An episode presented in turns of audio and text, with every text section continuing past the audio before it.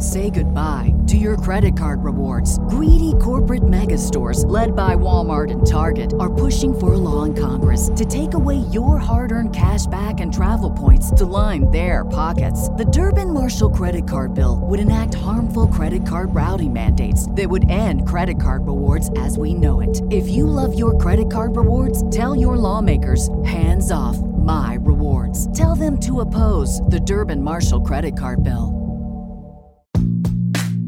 2 2 pitch. A swing and a long drive. Deep left. Way back.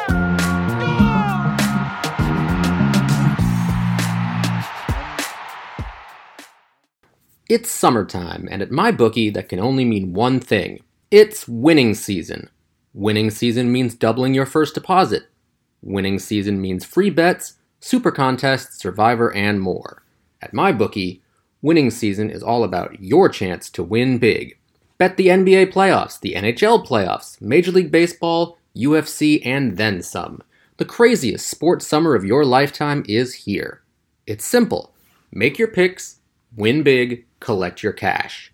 Invest in your intuition. Select from hundreds of future bets, or you can bet games in real time with MyBookie's live betting. Put that big brain of yours to good use. Use promo code BaseballAmerica and double your first deposit.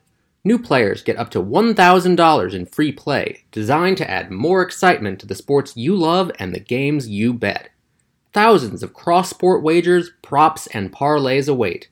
Sign up now to bet with the best and celebrate your victory. Your winning season begins today, only at MyBookie. Hey there, this is Josh Norris, senior editor for Baseball America. This is another podcast from sponsored by MyBookie. And this week's guest is right-handed pitcher Kendall Williams of the Dodgers. How are you, Kendall? I'm really good. How are you, man? I'm doing well. So Kendall was one of the guys who got traded in a kind of a whirlwind trade deadline that kind of nobody expected. Let's just start. You know, it's been 15 months since you were drafted. Just kind of how has how has your life changed since June of last year until now? I mean, it must have been a huge whirlwind for you. Uh, it's definitely been really hectic. Um, nothing's really gone smoothly, kind of as I expected. Um, and so, pretty much just staying staying ready, um, putting in the work, just making sure that if if anything happens, like I'm ready to go on the mound. Um, that's pretty much just been it. Put my head down, get my work done, and try not to worry about what's going on outside of that. What were your uh, your kind of your emotions, your feelings on draft day? I mean, did you have any sense of where you were going? Uh, I had a pretty good idea. Um, I didn't know for sure, so like it was still I was still in that range of kind of not sure if I was going to college, not sure if I was going to sign type of deal. But I knew that like teams were interested, so it was super exciting going into it. Um, I didn't really know what to expect, and so it was a crazy day. But I think it, I mean, it was all really good for me. I think kind of I made the right decision getting into pro ball. Um, going to IMG kind of matured me a little more than normal kids, and so I think I was a little bit more prepared for that. Um, so I think it's all been really good up to this point. But it was a crazy day um, and a really awesome experience. I'll probably never forget. Yeah, that was something I was going to ask you. Just IMG, like how different was it? Mean, what was that experience like? Because it's obviously, like you said, not a normal high school. It's very, you know, centered on the on the athlete. Yeah, um, it's definitely a little different because your sport, whatever it is for the kids that are there, it's more prioritized um, than a normal high school, and so everything's pretty much based on you getting better. You're getting fed better. Um, the nutrition's a lot better than normal high school. Training schedule's a little more kind of it's a heavier workload, kind of just getting you prepared for whatever your next step may be. Um, and so it was it was definitely really cool to kind of be in an atmosphere like that, just because it kind of related more to pro ball and it helped the transition be a little easier for somebody like myself. So I know, you know, you guys came up here. I think that that spring for NHSI. I'm in North Carolina. Um, what kind of competition did you guys face throughout the regular year? I mean, I'm, you know, NHSI is obviously the elite of the elite. What was a, a regular schedule for you guys at IMG? Uh, we pretty much played most teams who would play us because um, we did like we openly recruited, so it was a little different than we were obviously not a normal high school, um, and so we just play. We'd travel around and try to find the best teams around the country that would play us, um, and we kind of we, we had a pretty tough schedule, man. Like we faced some really big time arms, like at, at NHSI, like you said, um, in Hoover. They had a tournament held there. There was some big time arms there as well. Um, we kind of just chased the competition around, man. It was a really good year, super exciting. Um, and we played well. It was awesome. I'll never forget that year. It was great. So, you know, moving from that kind of competition, how much did that, you know, help you prepare for pro ball? Definitely a lot, um, especially just the atmospheres because we had a lot of, like a pretty good amount of big time guys on my team that year. Um, and so kind of having the scouting pressure was really good everywhere we went. Just being in that atmosphere was good. Um, and then I think it just kind of brought the best out in everybody because anytime we were playing a team that had a big time arm or some big time bats in the lineup, everybody knew about it. Everybody was there. All eyes were watching. So I just think it was really good transitional phase to, to pro ball. You guys must have had a ton of radar guns on you at all times, pretty much every day, every game, huh? Yeah, pretty much. I mean, before that, before you know, you started, your name started popping up. When was the first time you realized this could be a career option for you and not just something kind of fun to do? Um, I think baseball started to get pretty serious for me um, around like my eighth grade. excuse me, eighth grade freshman year. Um, like I started to get some attention from some bigger colleges, um, and so at that point, it was a little eye opening to me, just because that was I was right at the point, maybe like pretty early stages of when they started recruiting kids really early in high school um, and stuff like that, college wise. And so it was cool. Probably around my freshman year, I would say. Then right um, after that season is when the whole IMG thing kind of opened up for me. And so as soon as I got to IMG, um, like the, the more pro side of it kind of started to come out, like more scouts from professional teams were there, like we are having meetings and just more it was just more of a pro atmosphere. So at that point, I was just like, okay, like this might be something I can take a long way. What was the kind of the most fun tournament or game situation that you got to have at IMG? Because I'm sure it took you over to lots of interesting places in the country. Um, honestly, I think our, IMG Classic, just like our, our tournament we held at home, we invited the best teams we could find, like I said earlier. Um, and it was one of those things where everybody was out for our heads. So it was just everybody wanted to beat us, and we knew that going into it. And so we just had to stand our own ground and kind of do what we did on our home turf. And so I thought that was really cool. Who was the uh, the most stacked team you faced during that? Um, during the classic, my last year. I'm trying to think. I, my sophomore year, we faced the. I actually pitched in like the semifinal round of that tournament, and I threw against a pretty big time arm. I can't remember his name. He went to Florida and got drafted out of there. So that was my sophomore year. Um, junior year, I actually got beat at, in that tournament, um, and so that was brutal. And the team shouldn't have beat us. It wasn't. It was not a good game. My senior year, I can't remember. We, I mean, we pretty much just swept everybody there. Like it, that whole year was just a whirlwind. When we were it was honestly a little unfair just because we had Brennan Malone, um, me, Reese Hines, Josh Rivera, uh, guys like that. And so pretty much throughout the whole year, you were either facing me or Brennan. Um, and so to be a high school team, regardless of who you are, that's a little tough at that stage. Um, and so it was really good. But I, I, can't remember who the, the best team we played there was. It's been a while. So when you get drafted by the Blue Jays, kind of what do they tell you appealed to them? What what what made them want to take you?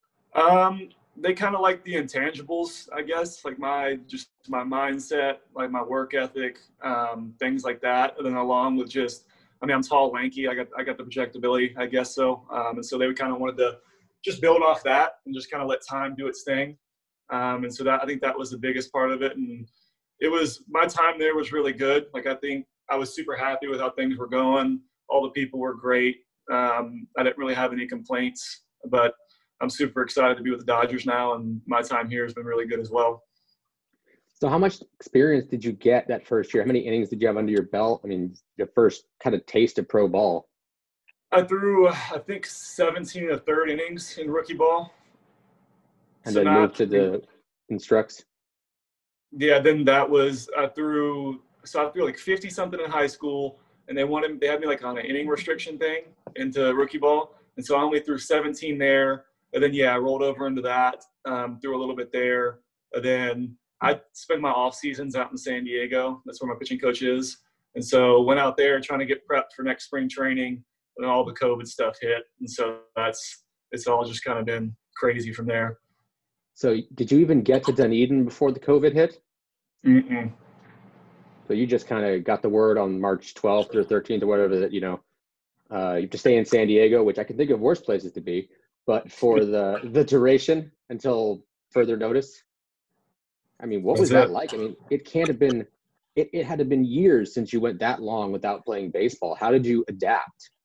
It was kind of brutal, man, honestly, especially like on just the mental side of it, kind of trying to stay locked in, stay prepared, prepared, make sure you're getting all your work in, um, and just simulating innings, like simulating the same workload that I would be otherwise getting in a normal season. Um, and so I threw a lot of live BPs, uh, a lot of mound work, just things like that, and just kind of kept doing that and trying to stick to a pretty consistent schedule and just ride it out for as long as possible.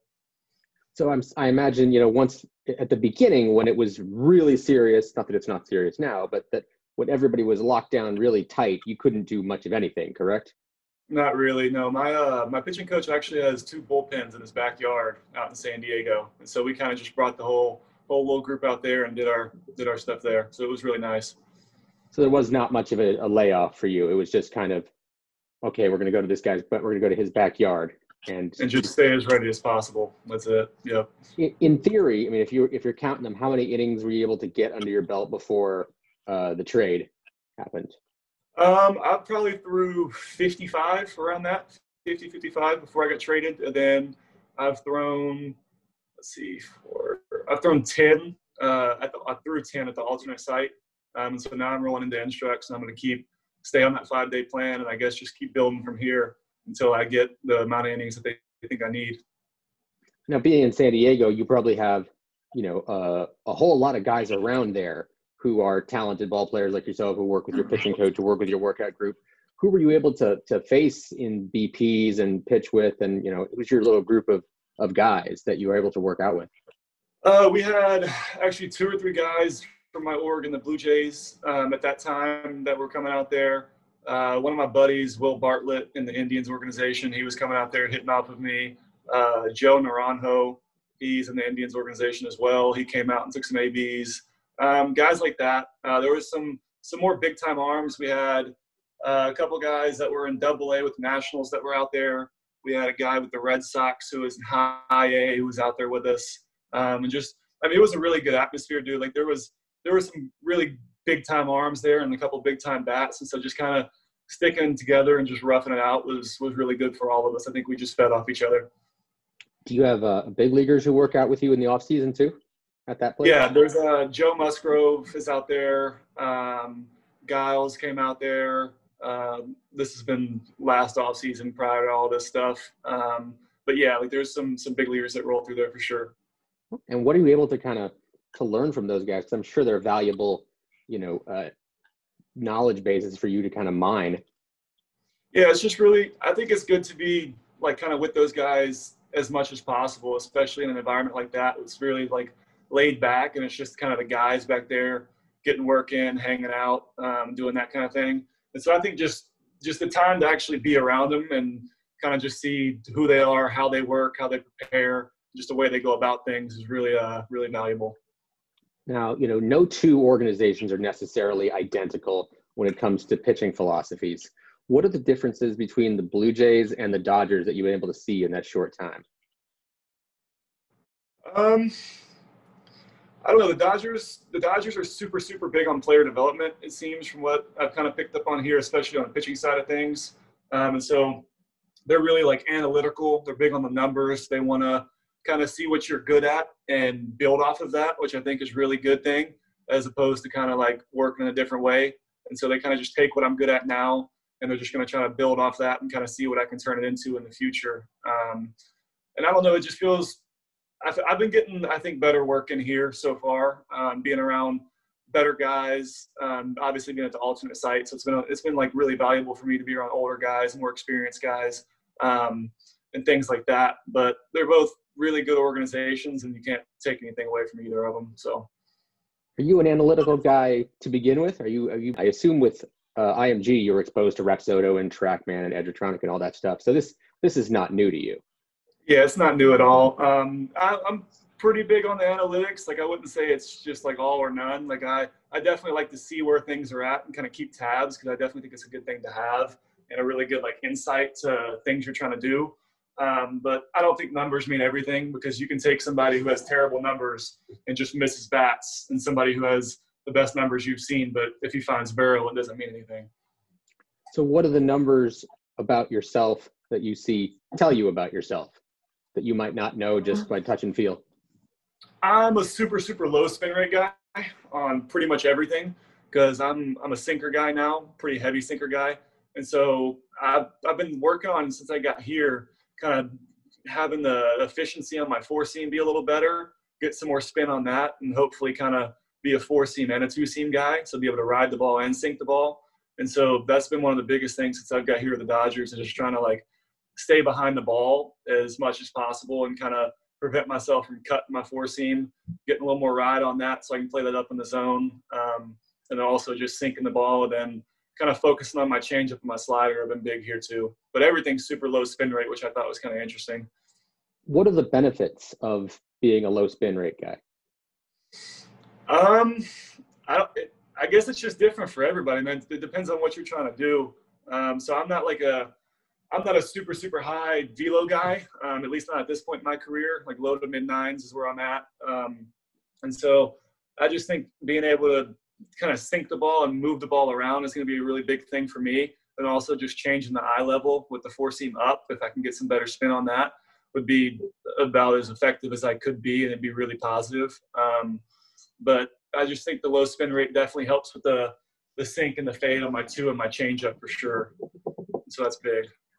So being a ground ball sink type guy, kind of what are your philosophies on, you know, the extreme infield shifts that go on throughout baseball. I mean, I think that could be one of those things where it helps you a lot, or sometimes it's you got the ground ball and you guy just wasn't there where he would normally be. Is that kind of a double-edged sword sort of thing? Kinda, yeah. I mean, the the shift is it's a part of baseball for sure now, and the the thing about the shift too is they have the reason that they're shifting is because they have all the numbers to back it up, and so that's kind of what the whole purpose of it's for. And so I think at that point, if you're in a pretty heavy shift and somebody just flicks a ball in the hole, I mean, that's just that's a good piece of hit, and like he's just beating the shift, and you can't really do anything about it at that level of baseball. Guys are just really, really good. You know what I mean? Mm-hmm. So, who did you grow grow, uh, grow up rooting for? Um, I was a super big like Derek Jeter guy. I didn't really have a team. I had like some guys in the league I liked a lot. I like Jeter a lot. I like Big Papi. Um, those are probably the two biggest guys. I just kind of like the way they carried themselves and the way they played the game. I thought it was really dope.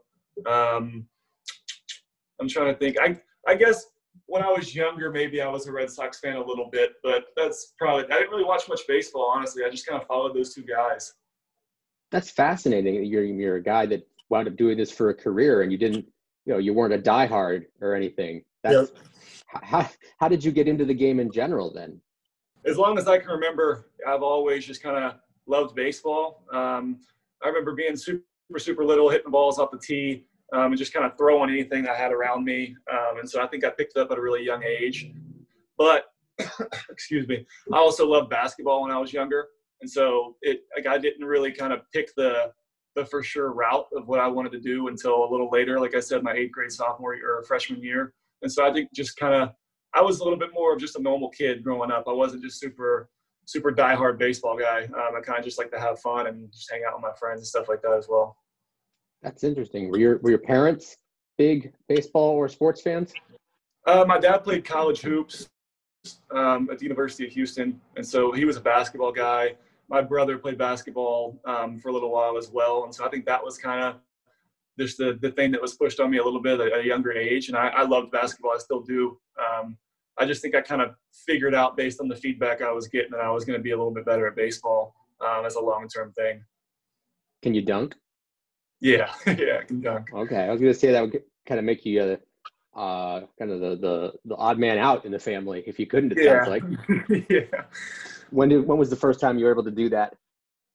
Um, probably around my freshman summer, sophomore year, because I've always been a pretty tall guy. Um, and so I think once I started going up and kind of started to build some strength is when I started to get up there a little bit. What's uh, the biggest, uh, most exhilarating feeling? Being able to do that or putting away a guy with your best fastball? I'd definitely say fastball just because there's a lot more to it. Um, I'd say basketball is just a lot more raw athleticism. Um, and like baseball, especially pitching, you have to. I mean, there's a lot more that goes into it. Like it's just a lot of small things. Everything's gonna be timed up and uh, super repetitive. And so I think, I think that like locating anything, no matter what it is, and putting a guy away is super satisfying in its own. So does does having that basketball background and that athleticism help you on the mound? You know, being able to repeat your delivery kind of uh, as more as consistently as you'd like. I definitely think so. I think that kind of just staying loose and just kind of trying to be athletic when I was younger, um, no matter what it was basketball, just being outside, um, running around, throwing a football, whatever it was. Um, it just kind of helped overall. I think so for sure. Just kind of with my body awareness, my feel for everything, and how I move, um, it definitely helped. So now you're instructs with the uh, the Dodgers. What goals do you have for the like six weeks that you're going to be down there? Uh, the spin efficiency on my four, I want to get that um, better for sure. Like I said, I'm working on that, and there has been some positive strides so far um, since I've been here on that. But I definitely want to get that locked down. Um, I would say I'm working on some new things mechanically, and so I'm kind of just dabbling and trying some things out with that, which I think will. I've got something that I think might work for me. Um, and so I'm kind of just going to stick with that, ride it out, and see if I can lock that in for me and just be as consistent as possible. Um, but then I would just say my breaking ball. I want to get my slider um, locked in as well. I want to find something consistent, find the shape, um, the spin, kind of just the velo that I, I think will play best off my stuff. All right. So you've been in Florida during the summer, and now you're in Arizona toward the tail end of the summer. Is it really a difference, dry heat versus Florida Florida humid heat? A hundred percent. It's not the same thing at all. It's completely day and night. And I just got to ask one more thing. I've seen, you know, throughout the course of this interview, you've had a, a little buddy kind of roaming around behind you. you tell, can you introduce us to who that is? I know it's a podcast, but who's a little dog running around? Kodak. Uh, that's my dog Kodak. He's a Pomeranian Husky. Come here, buddy. Oh my! He's a little over a year old. He just hangs out with me. Pomeranian slash Husky, huh? Yep. That's a he- that's a heck of a mix. Very Yeah, interesting. he's interesting. I just had to. I'm sorry. I saw him. I saw the tail kind of going around like a Jaws fin, and I had to see him. Well, anyway, Kendall, thank you very, very much for the time. I really appreciate it. And uh, this has been a Baseball America podcast brought to you by MyBookie. For Kendall Williams, I'm Josh Norris. See you next time.